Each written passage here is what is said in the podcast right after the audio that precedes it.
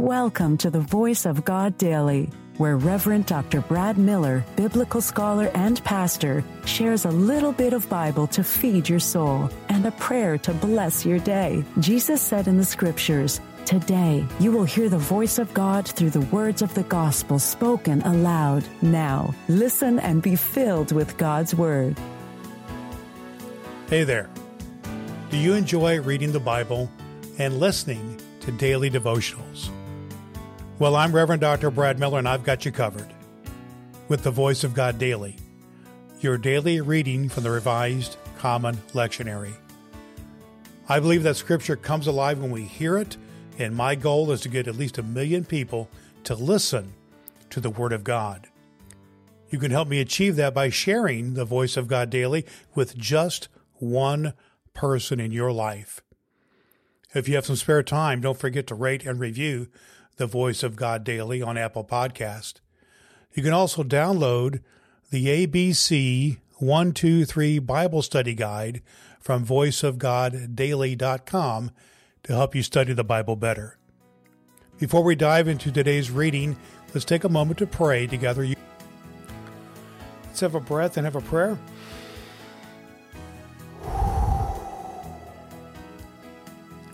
God of mercy and healing, you who hear the cries of those in need, receive these petitions of your people, that all who are troubled may know peace, comfort, and courage.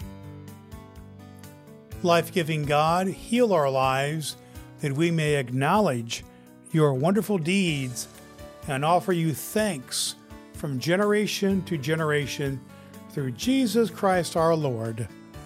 Amen. The voice of God in the New Testament lectionary reading for this very day. Reading from Romans 9 14 through 29 from the New International Version. What then shall we say? Is God unjust? Not at all. For he says to Moses, I will have mercy on whom I have mercy, and I will have compassion on whom I have compassion. It does not, therefore, depend on human desire or effort, but on God's mercy. For Scripture says to Pharaoh, I raised you up for this very purpose, that I might display my power in you, and that my name might be pro- proclaimed in all the earth. Therefore, God has mercy on whom he wants to have mercy, and he hardens whom he wants to harden. One of you will say to me, Then why does God still blame us? For who is able to resist his will? But who are you, a human being, to talk back to God? Shall what is formed say to the one who formed it, Why did you make me like that? Does not the potter have the right to make out of the same lump of clay some pottery for special purposes and some for common use? What if God, although choosing to show his wrath and make his power known, bore with great patience the objects of his wrath, prepared for destruction? What if he did this to make the riches of his glory known to the objects of his mercy, whom he prepared in advance for glory? Even us, whom he also called not only from the Jews, but also from the Gentiles. As he says in Hosea, I will call them my people, who are not my people, and I will call her my loved one, who is not my loved one. And in the very place where it was said to them, You are not my people, there they will be called children of the living God. Isaiah cries out concerning Israel Though the number of Israelites be like the sand by the sea, only the remnant will be saved. For the Lord will carry out his sentence on earth with speed and finality.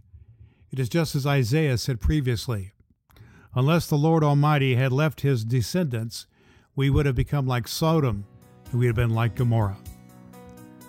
The voice of God for the people of God. Thanks be to God. All scripture is God breathed and is useful. We trust you have found the voice of God daily useful for your soul today. If you wish to go deeper into today's scripture, please download the free Bible study guide at voiceofgoddaily.com. The Voice of God Daily can be heard on Apple Podcasts and at voiceofgoddaily.com. Would you be so kind as to share the good news of the voice of God daily with the people in your life who need to hear a good word? Your next opportunity to hear the Voice of God Daily podcast with your host, Reverend Dr. Brad Miller, is tomorrow morning. Thanks for listening to God's Fulfilling Word.